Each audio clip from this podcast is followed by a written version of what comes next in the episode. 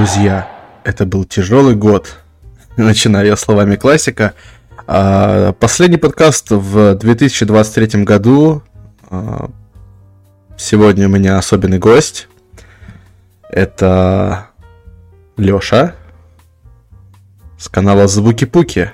Да, наверное, кто-то из вас, может, его знает. Но я думаю, что для большинства это будет новое открытие. Леша, тебе слово. Всем привет, ребят, всех с наступающим. Открытие или закрытие, я не знаю. Ну, не прибедняйся, у тебя разный контент можно найти. Я думаю, кто-то найдет свою нотку.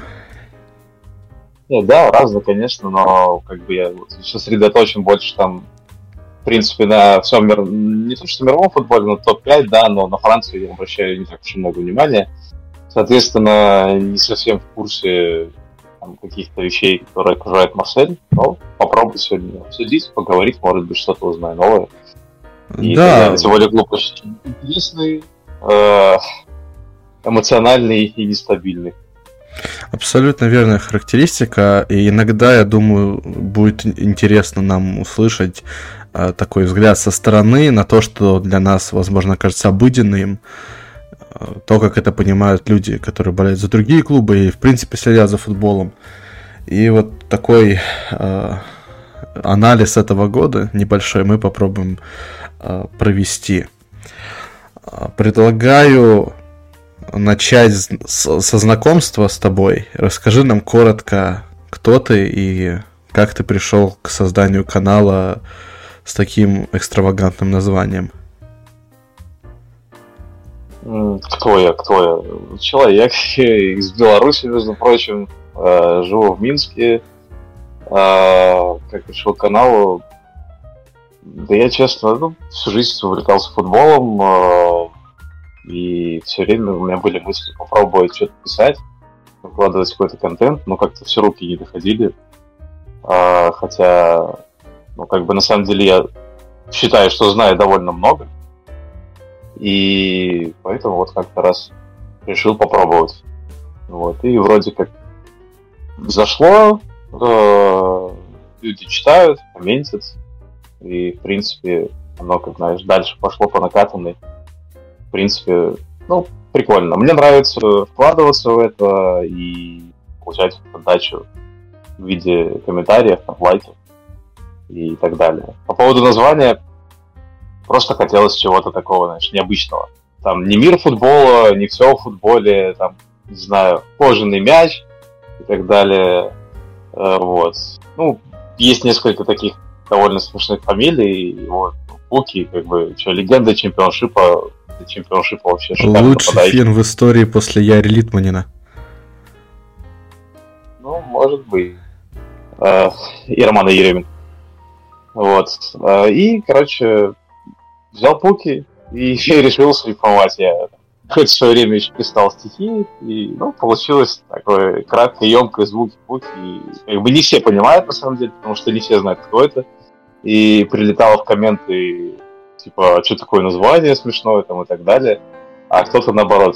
У меня еще есть блог на спорте, я там пишу статьи, и в комментах кто-то писал название топ, подписался только из-за этого. Отлично, хороший маркетинговый ход вышел. Да, как-то так пошло, поехало. В принципе, наверное, все в этом плане рассказал. По поводу футбола, я смотрю футбол уже больше 20 лет, начал с 2002 года, и сам все время поиграл, до профессионального не добрался, потому что получил травму, и в итоге с 18 лет начал играть в любительском футболе у нас в чемпионате Минска, и не так давно, закончил, порвал кресты, и поэтому сейчас пока только тренирую, и планирую делать операцию после Нового года. То есть ты сейчас становишься белорусским Нагельсманом? Нет, не сказал бы, что Нагельсман. У нас стиль, наверное, не такой. Хотя прошу заметить, я пришел в команду, которая... Ну, у нас типа, тоже есть там первая, вторая, третья лига. Вот мы играли во второй. Они никогда... Ну, максимум там была сидеть один таблица, но в основном боролись за выживание. Вот. И сейчас мы заняли третье место. Самый высокий результат команды в истории. И вышли в первую лигу. То есть, не знаю, совпадение, не совпадение. Но, с другой стороны, я за них играл в прошлом году. То есть, я либо усилил их тем, что закончил, вот, либо все-таки сейчас там потренировал. Сейчас все фанаты Марселя захотели, чтобы Балерди закончил карьеру завтра, 31 декабря, и усилил Марсель. Ну, на самом деле, я... Или пускай ПСЖ переходит, я не знаю, что-то вот такое. Пускай усиляет ПСЖ. 100 миллионов катарских денег и Балерди ваш. Вот, действительно. Тем более, ПСЖ, что может деньги стрясти. А деньги, как бы, на Марселе. Хотя, на самом деле, я смотрел, Марсель по меркам Франции, как бы, достаточно команда обеспеченная. Я посмотрел ваш бюджет в лиге. Понятно, первый ПСЖ там без шансов, но с отрывом. То есть, там, по-моему, третий Монако они платят только около 50 с копейками миллионов на зарплату игрокам. Вот, у Марселя больше 70 выходит. Ну, у нас на большой зарплате есть ребята, типа Вериту, Абамиянга, то есть... В принципе, насколько я помню, всегда, если сравнивать именно клубные бюджеты, Марсель был, ну, чуть-чуть побольше, чем Монако. То есть там бюджет плюс-минус на сезон на одном уровне. И тут и огромнейший скачок, и ПСЖ сверху. Вот. В принципе, с деньгами во Франции всегда так было. С $50 там как бы. Ну да, там не поборешься вообще никак. Ну что, предлагаю немножко поговорить о текущих наших делах. У нас была Лига Европы. Мы ее закончили на втором месте. И, в общем, впечатление, с одной стороны, осталось хорошее, потому что на фоне некоторых неудачных матчей в чемпионате в ЛЕ мы шли без поражений. И выходил такой диссонанс между тем, как команда безбожно играла с каким-нибудь Монако, ПСЖ, или там проигрывала Ницца абсолютно по делу, и при этом выносила там АЕК в обоих матчах. Хотя АЕК, конечно, не ровня Марселю, и команда достаточно слабая. По меркам Лиги Европы, наверное, она обычная. Но понятно, что они по прогнозу были бы на последнем месте. Впрочем, они там и оказались. И вообще абсолютно безвольно слили Аяксу третье место, если я не ошибаюсь. Сейчас, конечно, ошибиться было бы очень эпично. Да, я не помню, у них там вроде бы даже и побед нету. Да, Аякс вылетел на третье место чудом. Хоть в чем-то я вас не обманул, ребят, сегодня. Уже начало хорошее, я считаю. Ну смотри, как бы Лига Европы это не такой уж и показатель, потому что, ну опять-таки, да, мы сравниваем вот АЕК. Аякс, который трясет на протяжении всего сезона, и мы видим, что там происходит после ухода Лавермаса. Они вылетели от любительского клуба впервые в истории в Кубке Нидерландов.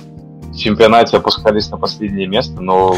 Да, и причем, кстати, вылетели они уже, когда у них плюс-минус дела наладились. Они убрали того ноунейм тренера, начали подниматься, опять взлетели Марселю, там спасибо Абамиянгу, абсолютно гениальный матч выдал человек. Вот, и... Там, опять-таки, по-моему, там была перестрелочка. Да, тут там в обоих встречах с Аяксом был такой счет 3-3 в первом и 4-3 во втором. Ну вот я к тому, что как бы АЕК, понятно, сравниваем, Аякс это жесточайший кризис, как бы, тоже.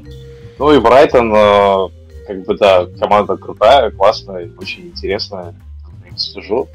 Но стоит тоже понимать, что они впервые вообще в своей жизни играют на два фронта. Плюс у них повылетала куча игроков из-за травм. Да, там очень много травм. Ну и против Марселя последний матч там вообще играли, я помню, непрофильные крайние защитники. Там Игорь играл, который центральный защитник вообще на с левого обороны, и справа Джек Пиншоу, вот, который ну, по своей сути полузащитник центральный. И как бы вот этот матч можно рассматривать в том плане, что Брайтон-то отвозил Марсель просто по полной. Ну, я могу тебе сказать, что, в принципе, Марсель с установкой играть на ничью поехал в Англию. О чем Гатуза, между прочим, сказал на присухе перед матчем. Я ее переводил по дороге на работу утром, потому что она была очень поздно по времени. И когда я сидел в вагоне метро, я думал, блин, что он несет? Зачем вот прям сразу так открыто говорить, что мы будем играть на ничью? И в итоге, в принципе, так и вышло, то есть старались хорошо обороняться, как-то в контры убегать. Ну, я не могу сказать, что нас прям отвозили, потому что у Марселя были хорошие моменты. Но, к сожалению, несколько раз были перекладина, и Арит опять не забил хороший момент. То есть это был просто обычный матч, где одной команде нужно было добыть ничью, и они играли от соперника. И ты понимаешь, так... это классика всегда, когда ты приезжаешь удерживать результат, играть в на ничью... В итоге ты пропускаешь в конце, да. Так и случилось. Да, и это немножко неожиданно для меня именно с точки зрения поведения Гатуза. То есть, ну, человек, который там... максимально раздает пистонов и максимально мотивирует. Ну, то есть мы уже видим, как бы есть этот эффект именно с Марселем, но как можно команду настраивать на ничью перед игрой. Я не знаю, честно говоря, его... Ну, я понимаю его мотивацию в чемпионате, мы чуть попозже поговорим про вот этот момент, потому что ему нужно попадать в четверку, чтобы он остался дальше работать. Но в Илье-то понятно, что Брайтон серьезный соперник, у них очень крутой прессинг, но в первом матче мы же могли как бы их ломать, их структуру. И только по своей как бы глупости мы в итоге отдали там победу, но это первый тайм там Брайтона почти не было на поле. То есть там очень хорошо сыграли в той игре, именно в первом тайме. И это, в принципе, проблема у Марселя при Гатуза. Это отличный первый тайм и абсолютно никакущий второй. Так было уже слишком много раз. И, в принципе, тут то же самое было. Стоит сказать, что у нас вышел впервые в основе Бамо Мейте. И, в принципе, он смотрелся очень даже неплохо. И пропущенный гол этого не его вина. Там рядом были Мбемба и Мурильо. Но... А он, кстати, едет на Кубок Африки? А он едет на Кубок Африки? Нет, слава богу, он не поедет на Кубок Африки. Да, ну в принципе вместо Мбемба будут тогда играть, скорее всего. Абсолютно. Если, конечно, мы не вернемся к 2 ЦЗ. Это тоже, потому знаешь, что в тройке играет Балерди. Ну, Балерди, Жиго и Мейте — это оборона, которая кричит «помогите». Ну, если Жиго не сломается в очередной раз. Верно подмечено. Этот человек задолбал своими травмами. Ну, на самом деле крутой чувак, мне очень нравится. Жиго, как бы. Ну, он такой, он... На мой чисто субъективный взгляд, он не уровень Марселя. Он все-таки больше подошел бы команде с второй половины таблицы. Ну, из тех, кто есть, Жиго, Бембарк. Да, из тех, что есть, он, конечно, понадежнее Балерди будет. Хоть иногда аргентинец и лучше может сыграть. То есть иногда это абсолютно хорошие матчи. Проблема Балерди просто в том, что он делает это очень редко. В основном потом следуют жесткие факапы, как было с Монпелье в последнем туре, где он отдал абсолютно дебильную передачу вдоль ворот. Вот скажи мне, вас в детском футболе, когда ты был, вас, наверное, учили тренеры, что нельзя, когда ты у своих ворот, там где-нибудь на фланге, отдавать поперек поля? Вдоль ворот прям, то есть возле линии или как это там? Ну вот ты, допустим, возле углового флажка на своей половине, и ты берешь и не выносишь вперед, а даешь продольную передачу. То есть... Не слышно? Он отдавал на вратаря? Нет. Там и прикол, что он отдавал не на вратаря. Ага, то есть адресата для передачи не было. Он хотел отдать ее далеко вперед. И в итоге ее перехватил игрок соперника. Короче, понятно. Ну, понятно, что выбивать надо. Через центр играть нельзя, да. Ну, либо можно было пикать по лобсу, если он стоял. Я, честно, просто момент не видел, поэтому... Не, в том и дело, что он просто пал вперед кому-то там на другом фланге.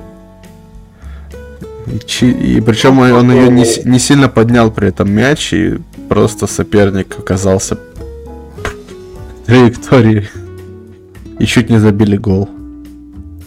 В случае Балерди нужно играть вперед, игра придет. Вот. Объясни ему, пожалуйста. Мне кажется, это еще никто не смог до него донести. Чувак абсолютно нестабильный, как бы, и вот мы говорим, да, о защите, которого действительно есть какие-то данные, там, даже талант тоже, но, мне кажется, ему просто тупо в голове не хватает какой-то уверенности, и он боится ошибиться. Я сам играю в защиту. Я понимаю, что когда ты выходишь на игру, и у тебя есть страх ошибки, ты ее обязательно совершаешь. Ну вот и то же самое с Балерди. Нет никакой стабильности. А как можно говорить о хорошем центральном защитнике нестабильном? То есть, соответственно, никак. Вот. И получается только седые волосы на головах болельщиков Марселя.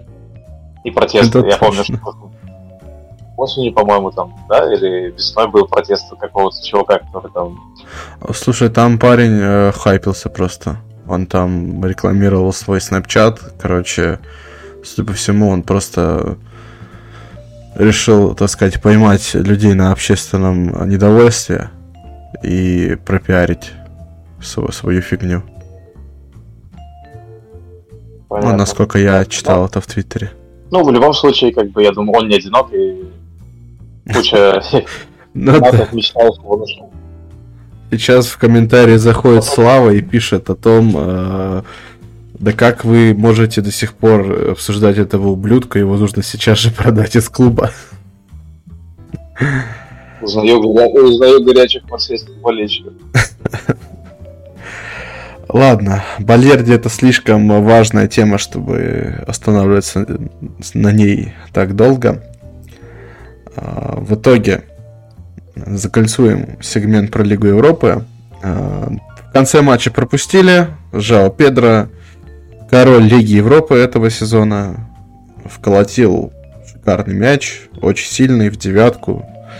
И Брайтон в своем первом сезоне в Еврокубках вышел в 1/8 ЛЕ. А нам предстоит 1/16, и играть мы будем против Шахтера. Не самый, наверное, удачный жребий. Тут много можно говорить о том, какой опыт Еврокубка у Шахтера.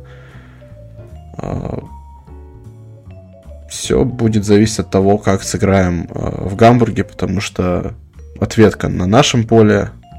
И если мы сыграем грамотно и хорошо в Германии, то, в принципе, будет сделано больше, чем половина дела, мне кажется.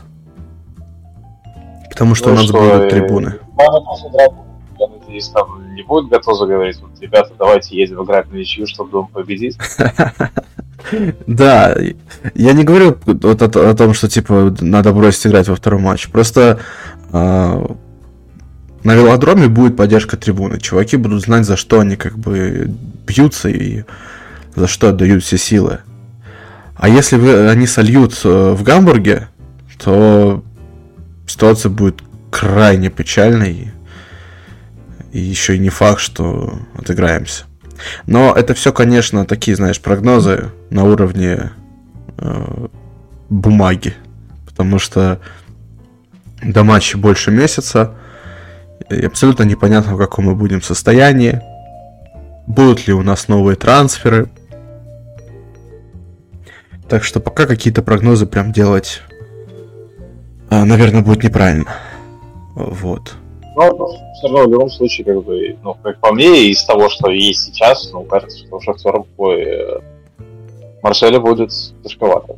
Потому что, как бы, Шахтер боец опытный, они в этой Лиге Чемпионов довольно неплохо смотрелись. Вот, там, если там Судакова и Сикана не заберут, то ну, будет интересно посмотреть, конечно. Но я бы хотел просто сказать еще одну вещь. Если мы боимся Шахтера и не сможем его пройти, то зачем вообще тогда играть в этих сраных Еврокубках? Согласен. О каких амбициях тогда можно говорить, что мы там хотим куда-то дойти, если Шахтер для нас станет непреодолимым соперником? Вот. Собственно, это в тему комментариев руководства и тренера, и игроков о целях на Лигу Европы. Так, предлагаю немножко обсудить концовку чемпионата, так, коротко, и потом уже переходить к итогам сезона, потому что, я думаю, никто не хочет особо глубоко вдаваться в последние туры, особенно в матч против Монпелье, в котором мы играли против команды, которая приехала, точнее, никуда не приезжала, мы приехали к ним. Монпелье, Мишель Дарзакаряна сыграл очень оборонительно. И, по-моему, практически всегда в штрафной Монпелье было минимум 3 центральных защитника, по ощущениям. Вообще ничего не давали создать нападающим. Да, они как раз в 30 и вышли. Жульена, Мирагич и Эстева смотрелись, в принципе, очень даже неплохо. И вышли вперед первыми. Да, с углового. Это молодой парень по имени Халил вывел хозяя вперед.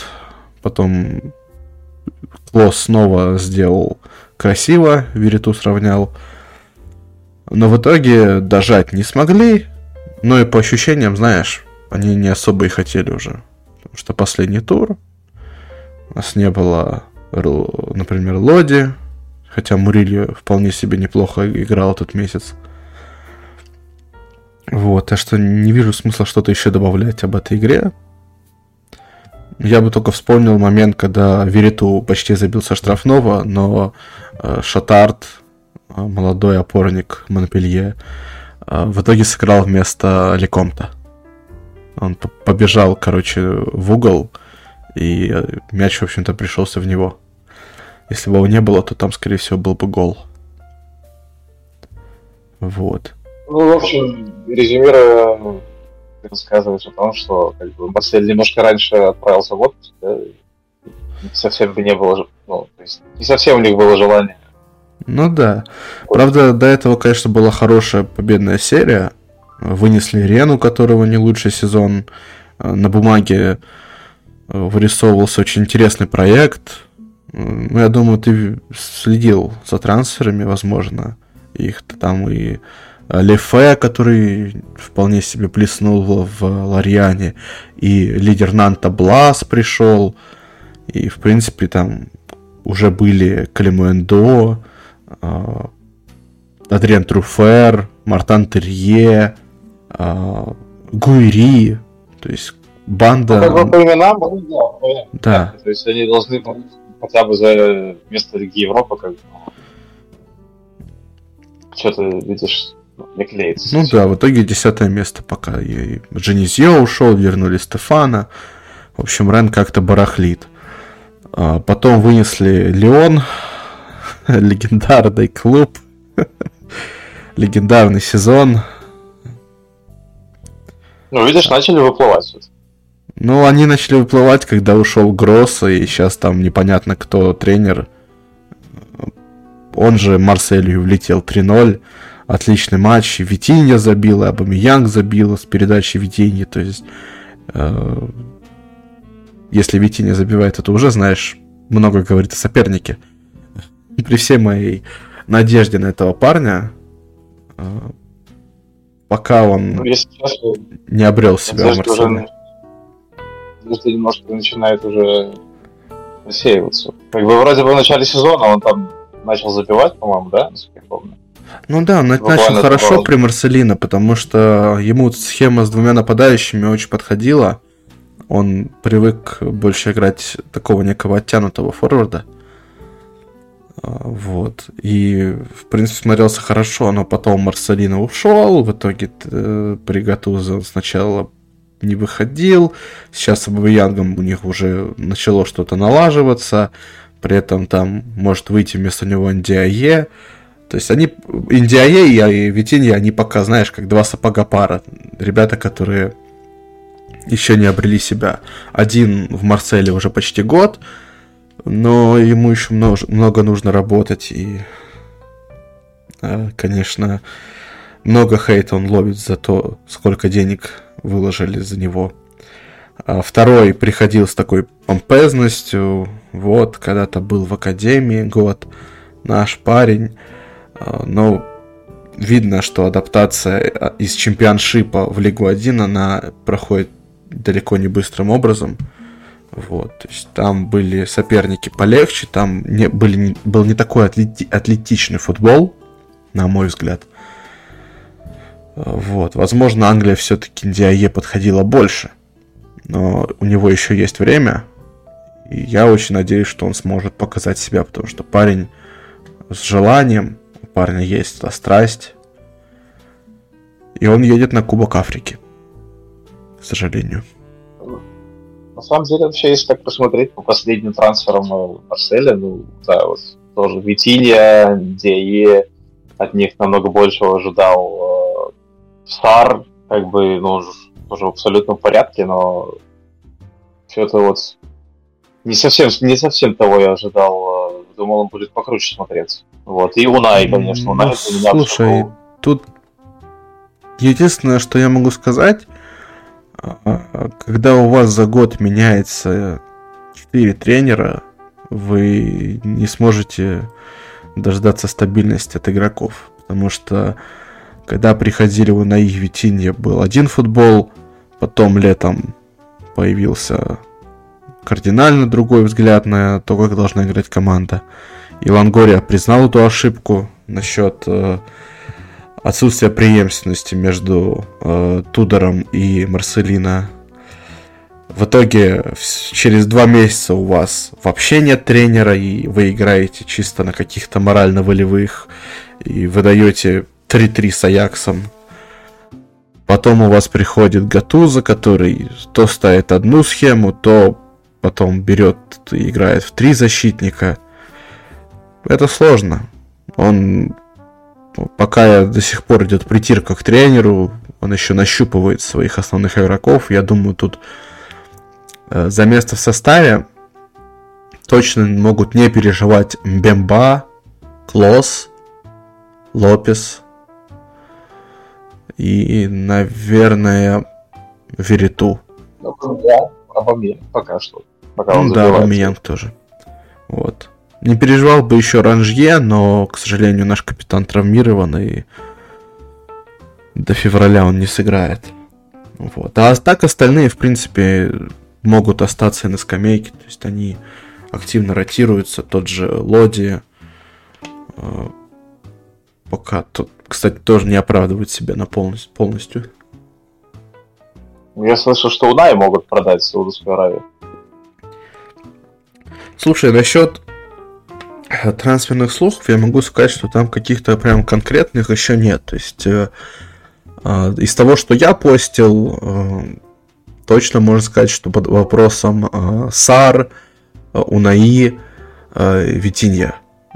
То есть это не стоит вопрос о том, что их обязательно продадут. Нет, такого нет. Есть установка, наверное, от Гатуза, нет, Гатуза, от Лангории, что если будет выгодное предложение, то они о нем подумают. Вот. Лангория уже говорил, что он верит и в Абамиянга, и в Витинью, то есть и все такое, но если поступит какое-то выгодное предложение, я думаю, он задумается о продаже. Вопрос, что будет в его понимании выгодным предложением, это я не знаю, я не Лангория, я не знаю финансы клуба. Он, конечно, говорил, что мы можем не продавать игроков, то есть это нет такой необходимости с финансовой точки зрения. Но захочет ли Гатуза каких-то прям серьезных усилений? Вот это еще хороший вопрос. Ну так потому слушай, что... состав как бы основа, ладно, есть основа, а что на скамейке, кем усилять игру со скамейки? Ну, Вэлли сейчас уедет в Мбемба, вылетит Жиго, и что в центре защиты будет? Вообще караул. У нас есть ребята в дубле. Есть, по крайней мере, один точно может залететь, и я бы на него посмотрел. Это молодой швейцарец Ньякаси. Его год назад подписали, ну еще уже 1.5 года назад. Причем отдали там, ну, не маленькую сумму, то есть больше €1 миллиона, по-моему. Он еще не дебютировал ни разу? За основу еще не играл. Он играл в товарках, но чтобы за основу нет еще. Понятно. Но опять-таки, тут тоже кот в мешке, можно сказать. То есть он выйдет и может сразу посыпать. Не спорю, но у нас... Год назад Муге так залетел очень красиво, когда сравнял счет в матче с Анси. И сейчас он при Марселино очень даже неплохо выходил и предсезонку провел хорошо. Вот при Гатузо он немножко присел и не особо был нужен, судя по всему, итальянцу. Но это наш молодой парень, подписанный... за, по-моему, очень маленькие деньги. Ну, слушай, в любом случае, я считаю так, что если ты клуб, причем клуб, в принципе, с достаточно хорошей финансовой возможностью и по меркам Франции, если ты хочешь за что-то бороться, у тебя в любом случае должна быть хорошая скамейка. Абсолютно, я с тобой полностью согласен. Люди выходили на поле и не просто отдавали номер, а влияли, именно оказывали какое-то влияние на результат. Поэтому, как бы, ну, я считаю, что зимой в любом случае нужно как-то пару точечных усилений сделать. И, как бы, Лангория должен об этом понимать. Как бы, как-никак он бывший скаут. Я вообще не понимаю, как скаут стал президентом Марселя. Если о, братан, это Марсель. Он был у нас спортдиром и видимо, смог как-то убедить Маккорта, или Маккорт просто решил назначить его временно, но потом согласился с тем, что он продолжит дальше. Тут, знаешь, тут еще, момент еще какой. После событий сентября были активные слухи, что Лангория уйдет. То есть там люди читали язык тела из его интервью «Ля Прованс», то есть и смотрели за тем, как он ведет себя, и говорили «все». Он покинет клуб 100%. При этом он говорит обратное на пресс-конференциях. Понятно, что говорить можно что угодно, и мы только со временем сможем понять, кто был прав. Но я исхожу из того, что есть. То есть он в клубе, он работает, он ищет там усиление. Но по последним слухам это будут аренды. Вряд ли будут прям... серьезные покупки, и я бы даже сказал, что это относительно логичное решение, исходя из того, что Гатуза имеет контракт до конца года, сезона, пардон.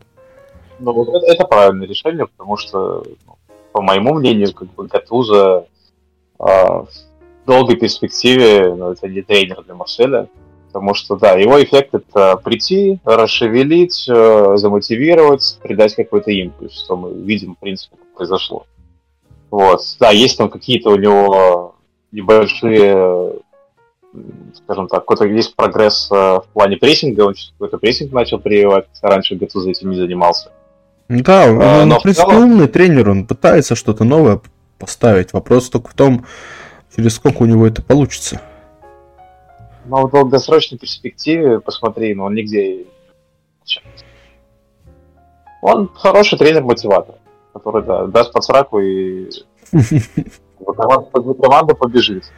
Вот. Но потом-то этот импульс проходит, как бы, и дальше нужно что-то делать. Тут, к сожалению, у него, ну, нигде не получалось. Ни в Наполе, ни в Валенсии, ни в Милане. Ну, собственно, поэтому он и получил контракт только до конца сезона. И я бы, кстати, заметил, что все клубы, в которых он работал, они нестабильные. Милан в то время, он пришел временщиком, когда там был тот китаец, который совершил ебейшую закупку, а потом оказалось, что все это было в кредит. А потом Наполи, ну, вы видите сейчас, что происходит с Наполи. Команда стала чемпионом Италии, сейчас ее стыдно называть чемпионом Италии. У них полная жопа, и Лучано Спалетти, видимо, слишком умный мужчина, и почувствовал это еще летом, когда ушел оттуда. Потому что сейчас там, казалось бы, не так много лидеров было потеряно, но игры такой же нет абсолютно. Там сколько-то лет не тренировавший тренер, я даже сейчас забыл его фамилию, напомни мне ее, пожалуйста. Вальтер Мацари. Боже. Ну хоть не Чезаро Пранделли, хоть на это, за это им, наверное, спасибо. Ну тут там дело даже больше не в самой команде, сколько в руководстве этих команд. Опять. Ну да, и то же самое с Валенсией. Там Самадур Питер Лим, который непонятно что творит с клубом. И в итоге там тоже не получилось. А Марсель, в принципе, никогда не был стабильным местом. Я думаю, даже при Топии было не совсем спокойно, но Топии за это, в общем-то, и любили. И болельщики, в общем-то, я думаю, за это тоже любят клуб, за эту страсть. И если бы у нас все было стабильно, я думаю, за Марсель было бы просто скучно болеть во многом. Ну вот, ну, интересно ли людям... Топи мог и купить кого-то там. Я имею в виду в плане игроков Валансьена, например. Ну, зачем ты разбиваешь наши сердечки сейчас, вспоминая темное прошлое? Кстати, там, как там был, Жан-Жак Эйдели, да, по-моему? Эйдели, вот этот защитник, с которым договорился Топи. То есть Эйдели пошел договариваться с игроками Марсенко и Валансьена, чтобы они сдали матч. Вот. И, в общем, спустя несколько лет после этого инцидента Эйдели дал интервью и рассказал, что игроки Марселя прям перед финалом Лиги Чемпионов их накачивали допингом там. Вот. Ну, я не сильно в это верю, но, возможно, все. Но уже все там и Дисаи... Вопрос, и почему защитник Валенсиена знает о том, что происходит в Марселе, это, конечно, очень хороший вопрос. Мне кажется, он же в том сезоне играл за Марсель. Как раз таки, когда Марсель выиграл Лигу Чемпионов, он играл за Марсель.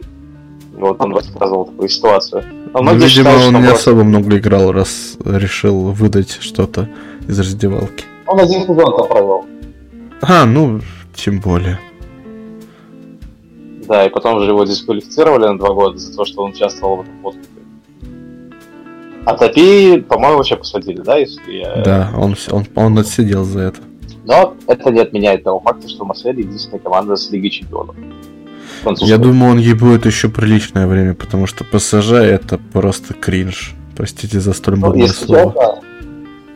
Если честно, вот, мне кажется, что за ПСЖ, ну, болеет, начинает болеть, по крайней мере, только Глоры. Именно...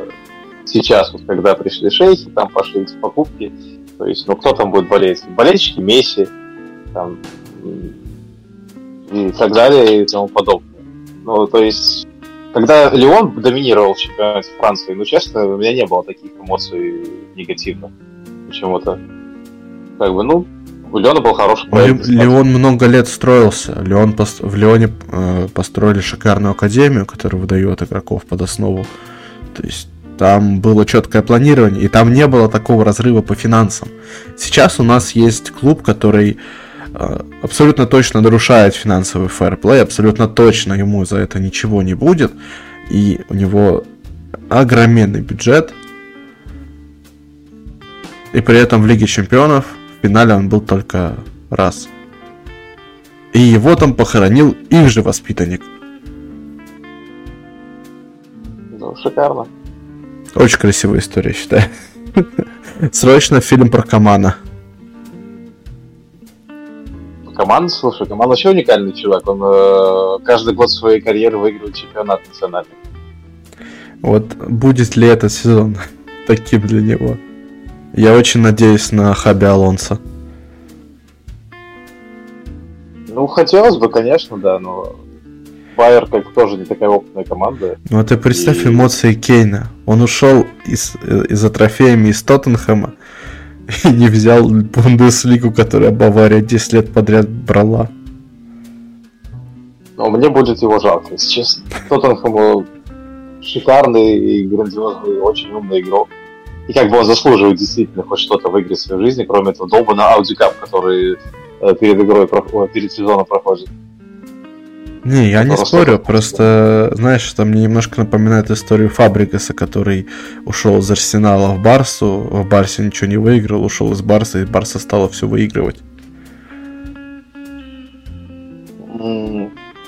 Ну, что-то, может, есть. Да, но все-таки это не Кейн. Кейн уже столько лет был в Тоттенхэме, и, конечно, за него обидно.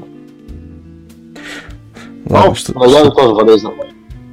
Что-то мы отдалились немножко от Марселя, ушли в европейский футбол, где все хорошо и у всех все стабильно. Вот. О чем бишь мы остановились? Ну да, мы говорили про Марселя, перешли на руководство других команд, где работала Гатуза. Вот, опять-таки, ну, у Марселя тоже непорядок с этим. Видишь, какой клуб нестабильный. То есть, тут может быть борьба за чемпионство, как в прошлом сезоне, ну, довольно долго, на самом деле, шли же они там в двойке, и потом уже под конец Ланс с ПСЖ оторвались. Может быть, абсолютно там 13-е место, как пару лет назад было. Ой, не вспоминай, пожалуйста, год Митчелла. Это слишком больно. Тогда же, смотри, последнее чемпионство, 10-й год, да? Если я не ошибаюсь. Стали чемпионами на следующий сезон, по-моему, заняли 2-е место, и через год сразу 10-е. Ну, то есть не смогли развить успех. Ну, там команда начала немножко разваливаться, ушел Дешам. Точнее, там даже, насколько мне рассказывали, вообще требовали его уволить. Это вообще было нечто такое удивительное для меня. Вот это вот фишка Марселя, понимаешь? У них периодически команда начинает немножко разваливаться. И вот этот сезон у нас прекрасно показывает это. И в итоге действительно никакой стабильности. И где-то, с одной стороны, даже понимаете, горячих южных болельщиков, которым уже просто надоело все это наблюдать. И хочется просто действительно стабильного перспективного проекта, но никак не получается. Не могут они вектор развития выбрать. И от Лангории, на самом деле, я тоже не сильно много жду. И бывший скаут, не знаю. Ну, я могу тебе наверное, только сказать, что у нас сейчас идут кадровые перестановки в этом сезоне. То есть, когда ушел Марселино, видимо, Лангория увидел, кто с ним, а кто нет, возможно. Первым ушел Рибальта. Я бы вообще сказал, что это усиление для нас, потому что, когда он пришел, вот пошли те неудачные трансферы. То есть, вот та шикарная трансферная кампания, когда мы взяли Гендузи, взяли Лопеса, Ундера, это делал Лангория. Следующая трансферная кампания, получается прошлогодняя, это уже был Рибальта. Это делалось вместе с Рибальтой, и провальных трансферов стало больше. Вот. И учитывая опыт этого испанца в «Зените», где, как говорится, не особо он что-то и сделал, мое личное мнение, Рибальта переоценен как функционер. Вот, а что посмотрим, что в итоге будет с Бенатиа, который частично будет исполнять его функции. Частично.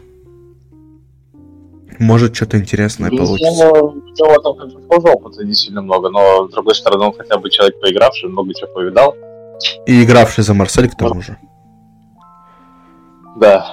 Вот так что... Что может быть. В любом случае, Лангории нужно окружать себя футбольными людьми.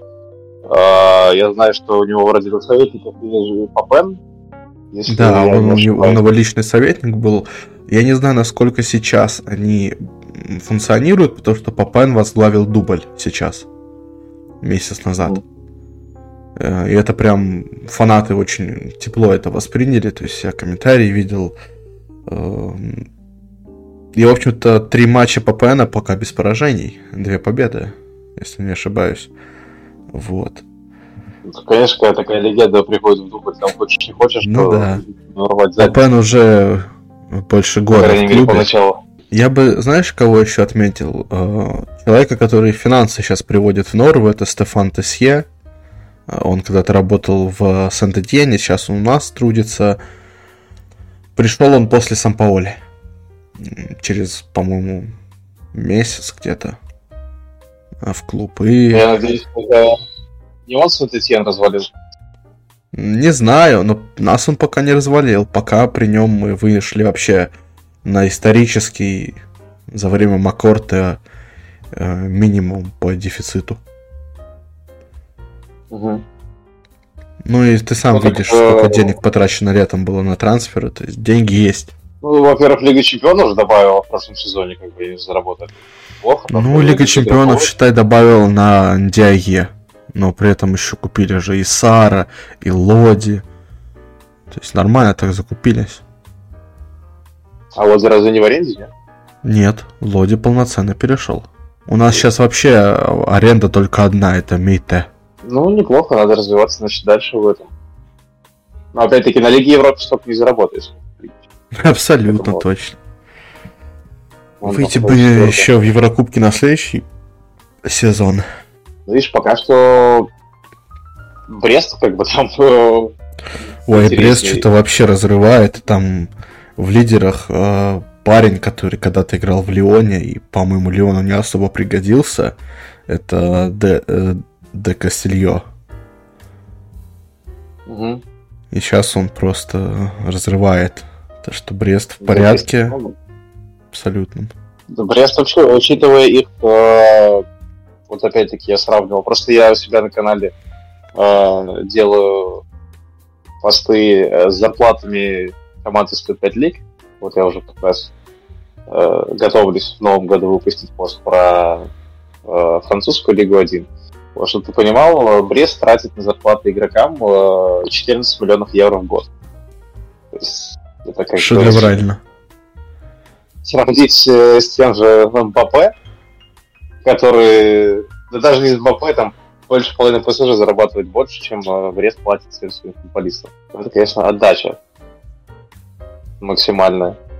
Хотя, посмотреть, кто там, типа, Милу, Мулье, там, неплохой нападающий. Вот. Не, неплохой по Лиге 1. Конечно, Дель Кастильо. Дель Кастильо в порядке. Хотелось бы такой же отдачи от Марселя.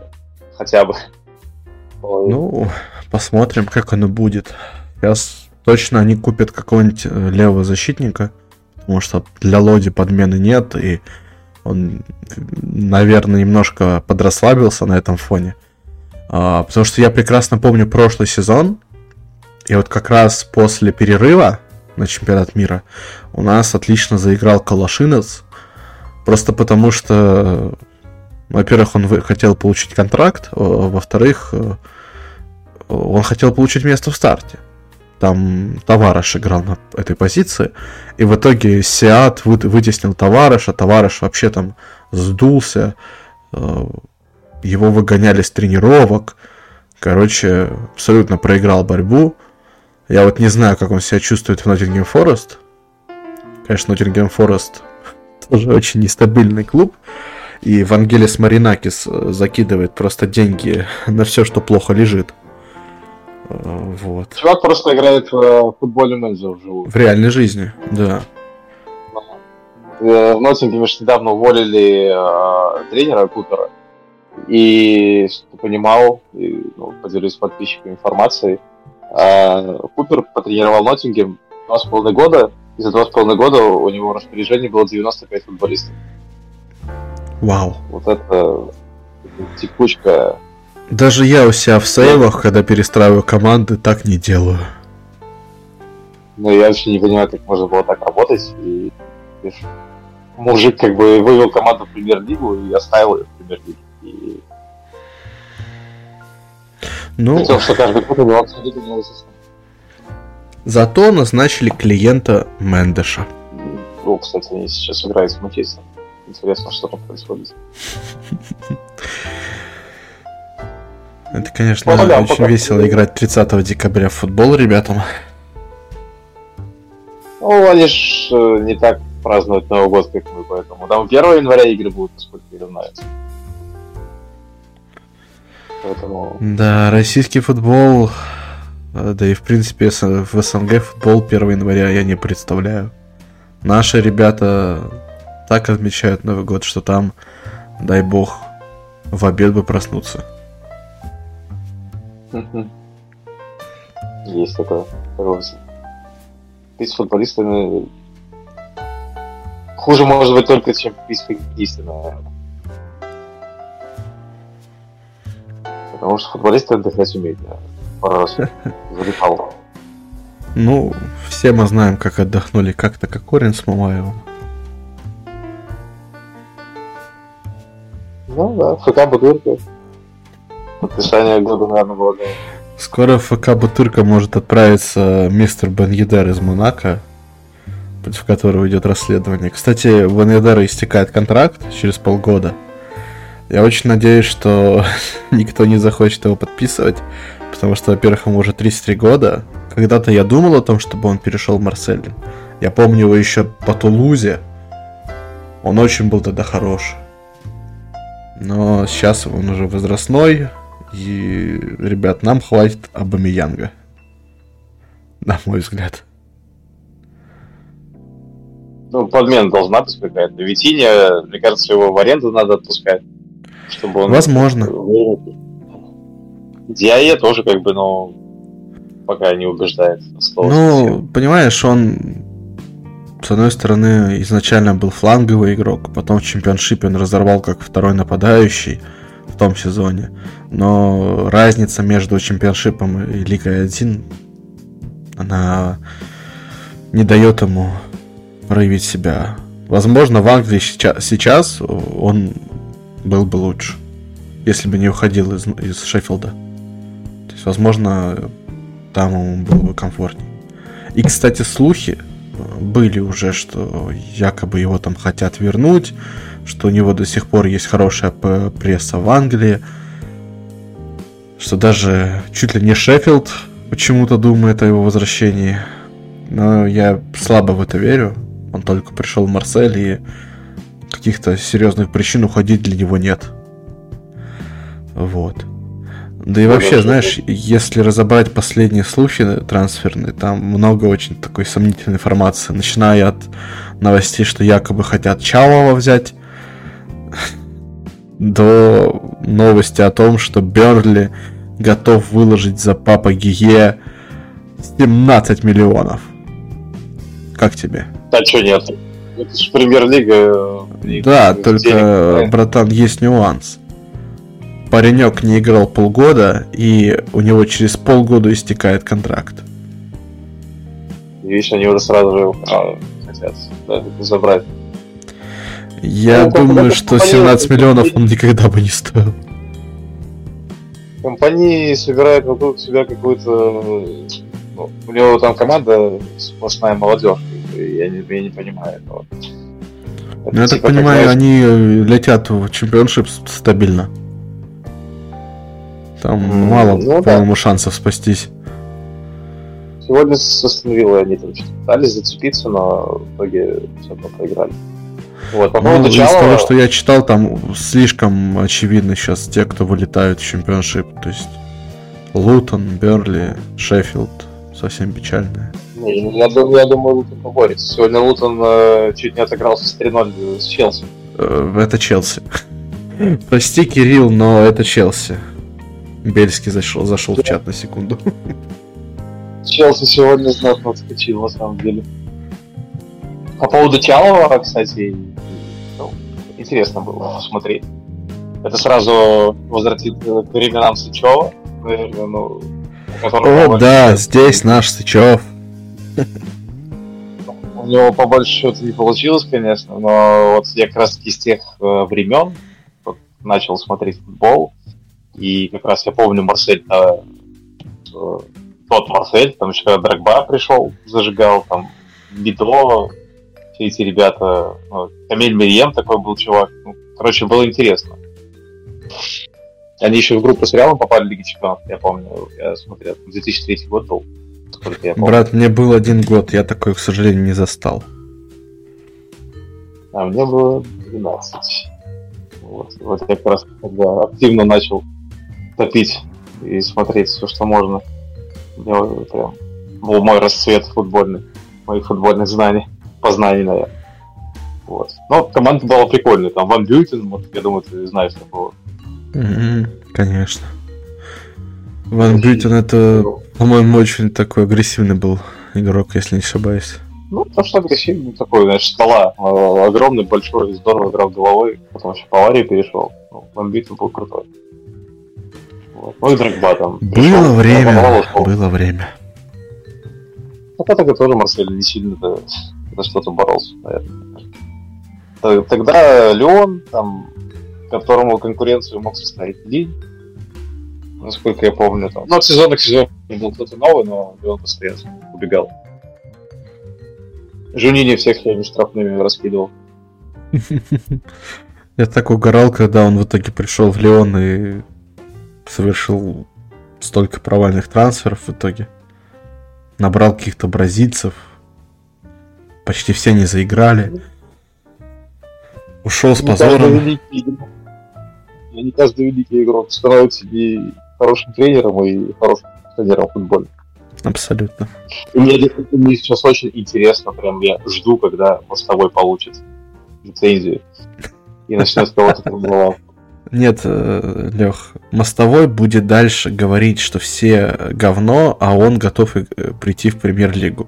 Но ни один нормальный клуб премьер-лиги, или тем более зарубежный, не возьмет его без лицензии.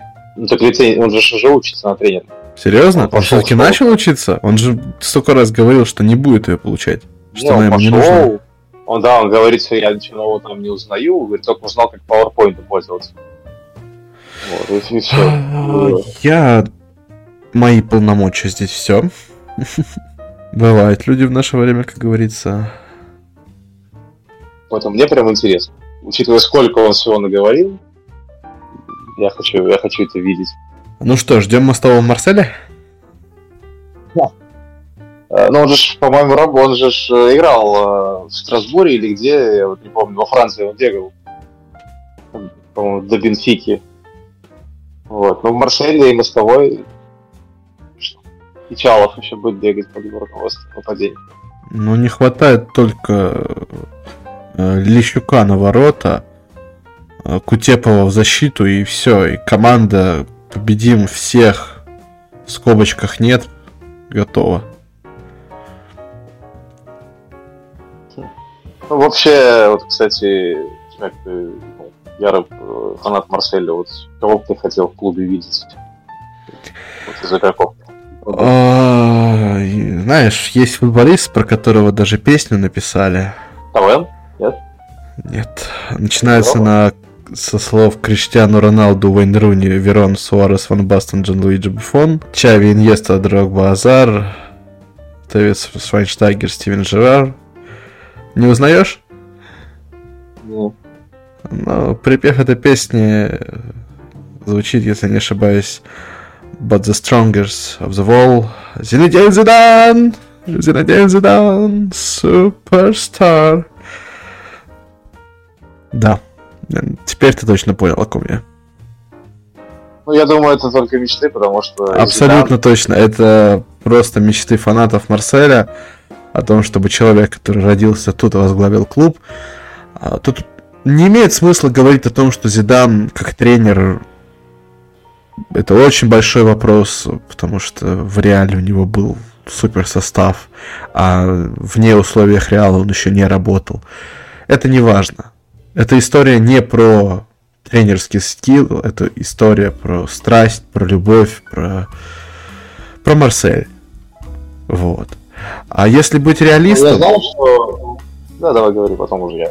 Хорошо. Если быть реалистом, то нам, конечно, нужен тренер, который поставит какую-то игру, создаст преемственность, возможно, вернется к тому, что было при Тудоре. Я бы, честно говоря, хотел видеть Тудора обратно. Мне этот тренер понравился, и я, в общем-то, очень даже расстроился, когда он покинул нас в конце прошлого сезона. Нет преемственности сейчас, и ее очень не хватает. Есть люди, которые пишут, что там верните Сампаоли, это нафиг этого Сампаоли. При нем, конечно, хорошо играли, были очень хорошие моменты, но при этом потом он провалился в Севилье, жестко обосрался со Фламенго, куда ему завалили деньгами, купили того же Жерсона, которого он хотел, и в итоге он оттуда был уволен в сентябре, типа. Ну, да, у него был хороший период Марселя, но после-то одни провалы. Ну, я думаю, Сампаоли, скорее всего, из тех тренеров, которые уже, знаешь, застопорились и вот, остались где-то немножко в прошлом на каком-то уровне. Ну, то есть он не продолжает развиваться, возможно, изучать что-то новое и строит игру на каких-то принципах, которые работали до. И сейчас уже футбол ушел немножко вперед. По поводу Зидана, я сам неоднократно слышал, что как бы он... тепло отзывался о Марселе, но человек как бы был только в Реале, и там, я знаю, что отказывался и вот с Манчестера, там, понятно, языковой барьер, я имею в виду от Юнайтед, языковой барьер, то есть английского не знает, он не пойдет. Также я уверен, что он не пойдет в команду, которая не будет такого бюджета, который позволит ему покупать игроков там, самого высокого уровня. Знаешь, как Гвардиола, то есть, который не идет в команды, которые не могут купить ему там игрока за 100 миллионов. Ну да. Вот. Тот же Зидан, он слишком задрал высоко планку, и он поэтому вот настолько аккуратно выбирает следующий клуб. Это будет, либо Реал, там, он придет опять после Анчелотти, либо Ювентус, хотя непонятно, что с Ювентусом будет. И, конечно, сборная Франции, да, там, я знаю, Дешам прям плотно засел. Ну да, он недавно же продлил контракт, то есть я не думаю, что Зидан в ближайшее время будет сборной. Впрочем, как и в Реале его не будет, потому что Анчелотти тоже продлил контракт. Ну, слушай, есть такой человек, как Флорентино Перес, который за какой-то малейший косяк может спокойно Анчелотти уволить. Он как бы никогда... не обладал сентиментальными чувствами и не ценит Перес своих подопечных. Если что-то происходит, до свидания.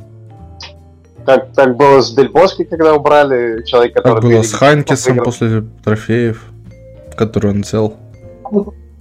Хайнкес выиграл только Лигу Чемпионов, они в чемпионате плохо играли, на самом деле. Он на 5-м месте закончили. Слушай, некоторым клубам хотя бы раз бы выиграть Лигу Чемпионов.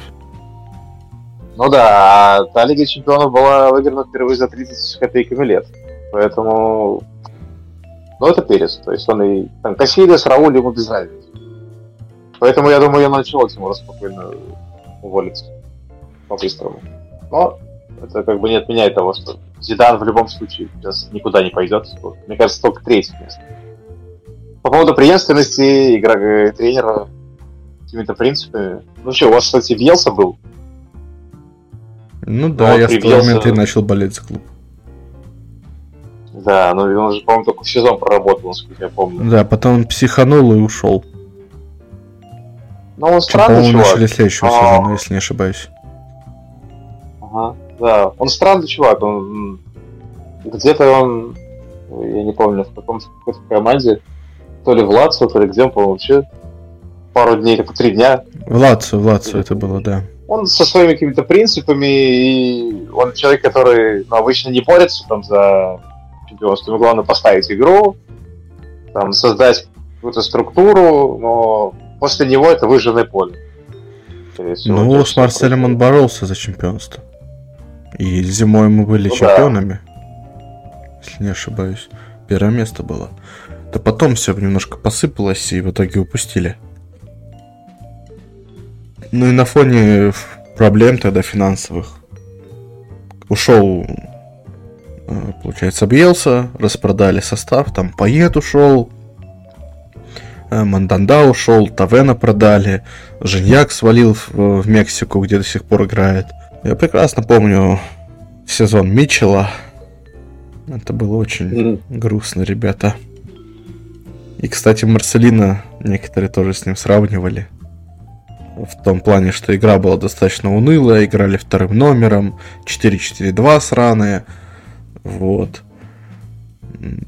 Так что с Гатуза явно поинтереснее, чем с Марселино, на мой взгляд. Проблема в том, как мы пришли к этому.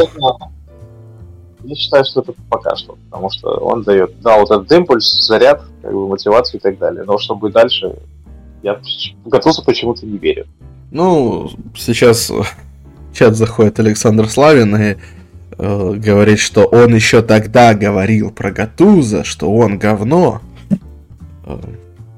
Я уже начал ломать вокруг себя окружение.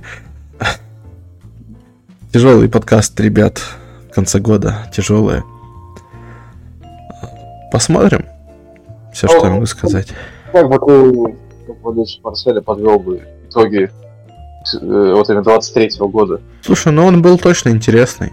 У нас он начался с отличного отрезка от Тудора, где он дал свободу этому Ундеру. Ундер начал сначала хорошо, но в итоге забивать голы он так и не научился. И, в общем-то, его продажа — это очень хорошее решение в итоге, потому что Сар лучше. Ну, это видно по статистике, как минимум. Вот. Сар и быстрее, чем Ундер, и забивает, отдает, а тот... Я на не мог по мячу нормально. Ладно. Потом обыграли ПСЖ в кубке, все там... Малиновский, суперпушка, ну все, надежды поднялись.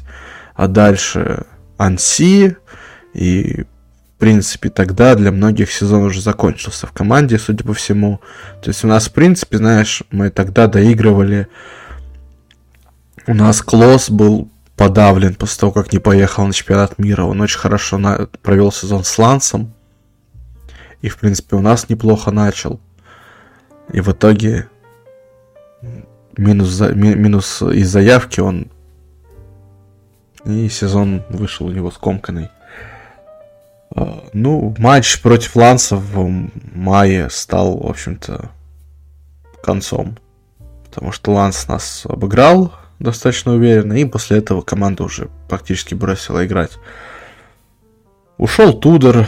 Причины до сих пор точно непонятно. То есть вроде бы руководство с ним не ругалось, вроде как ему было нормально, но при этом болельщики его хейтили с первого матча против Реймса. То есть там его на стадионе освистали, когда объявили фамилию. Ну. А почему? Есть какая-то предыстория? Фанатам очень нравился Сампаоли, и они не понимали, почему Сампаоли ушел.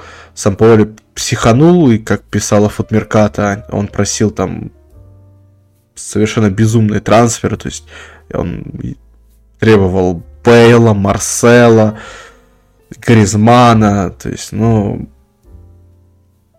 Про Марсела слухи были, но, блин, ему 34 года уже на тот момент было, и в Олимпиакосе он провалился. по итогу, когда ушел туда. То есть он, по-моему, через полгода из Олимпиакоса ушел.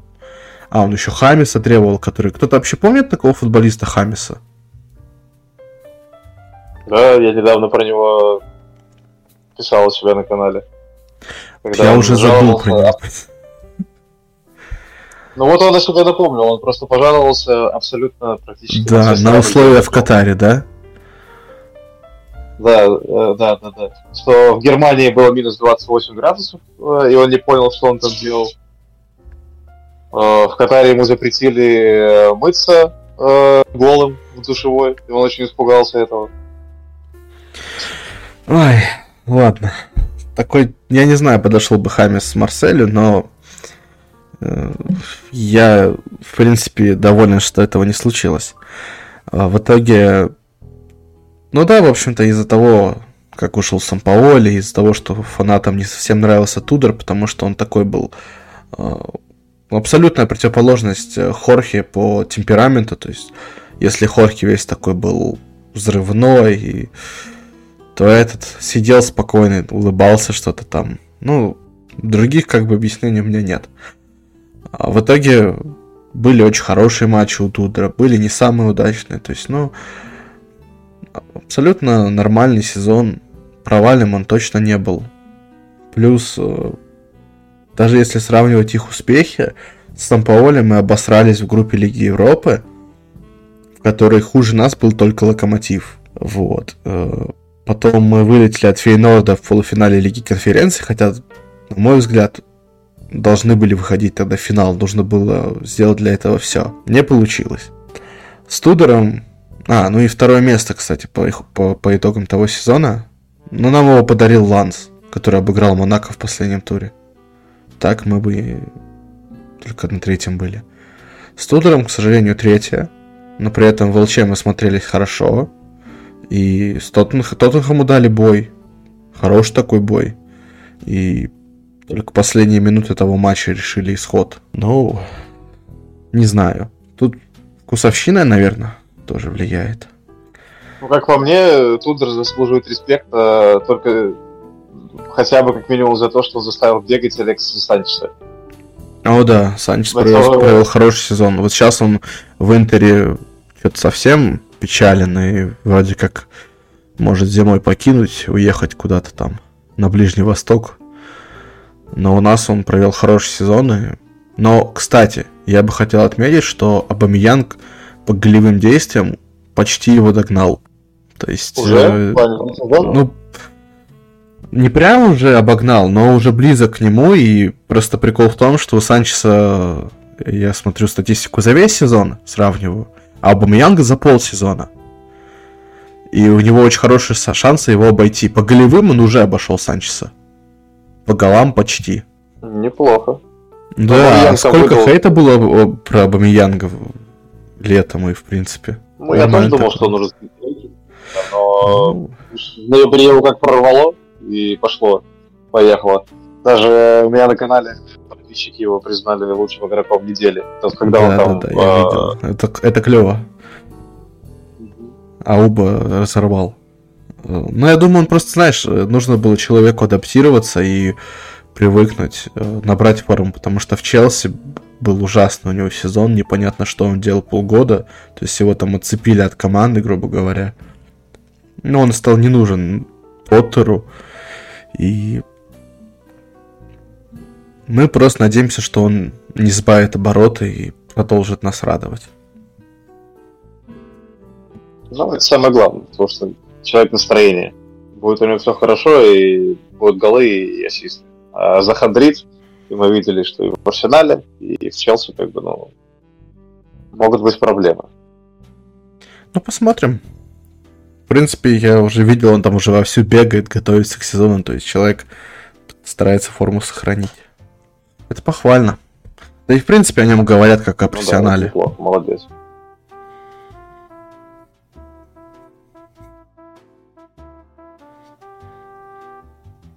Ну, если спрашивать там меня, то я считаю, что нужно точечное усиление. Именно чтобы было кем усилять игру по ходу встречи. То есть по позициям там, да, нужен левый защитник, центральный защитник, возможно, И, конечно, хотелось бы кого-то более стабильного, вот так, чтобы мог Аугу... Вингеры левого хотят, вроде как. То есть там, по крайней мере, нужен кто-то, кто подходит под схему Гатуза. Вопрос просто в том, будет ли дальше 3 защитника, или он вернется к 4-3-3. Вот. Только время это покажет. Но я согласен с тобой, да. Звоним Лангории и рассказываем наш план. И все будет хорошо у клуба. Ну да, надо еще чтобы почаще, конечно, играл Кондагбия, да? Что-то вылетел с головой. Да, ну сейчас он, в принципе, в основу вернулся. Все, в принципе, у него более-менее. Там просто были не очень... неудачная травма. Его там неплохо так сбили в матче. Да, потому что нужен чистый опорник, чтобы немножко подразгрузить Унаи. Потому что для меня Унаи стал... Вот на чемпионате мира это просто такое топище, такое открытие было. То есть я когда узнал, что чувак играет за Анже, и он настолько... У него настолько шикарная манера, тащить мяч через прессинг, преодолевать. То есть даже я не удивился поступком, что его Барса хотела в то время приобрести. Когда нам повезло, его забрали мы, причем достаточно бюджетно вышло. Да, я, конечно, порадовался, но вот его нужно немножко больше подразгружать, чтобы он больше в креативе, конечно, работал. Потому что игроков такого плана, конечно, я не буду говорить, что он на уровне, но вот у него есть качества, которые присущи там Ковачичу, Фрэнки де Йонгу, то есть это есть. И главное, правильно использовать. И запихивать его на фланг, потому что я видел, что при Марселино он выходил слева, бывало. Он и при Тудоре, выходил чуть ли не, не второй десяткой. Не, вот восьмерка. Идеально. Как по мне. Он Вериту, там, Бранжье, Контакбия, опорник. Вообще хороший центр поля. И Балерди на ЦЗ. Балерди, не знаю, был ли у кого сердечный приступ из болельщиков Марселя, если был, я думаю, что он был тому вину. История об этом пока умалчивает.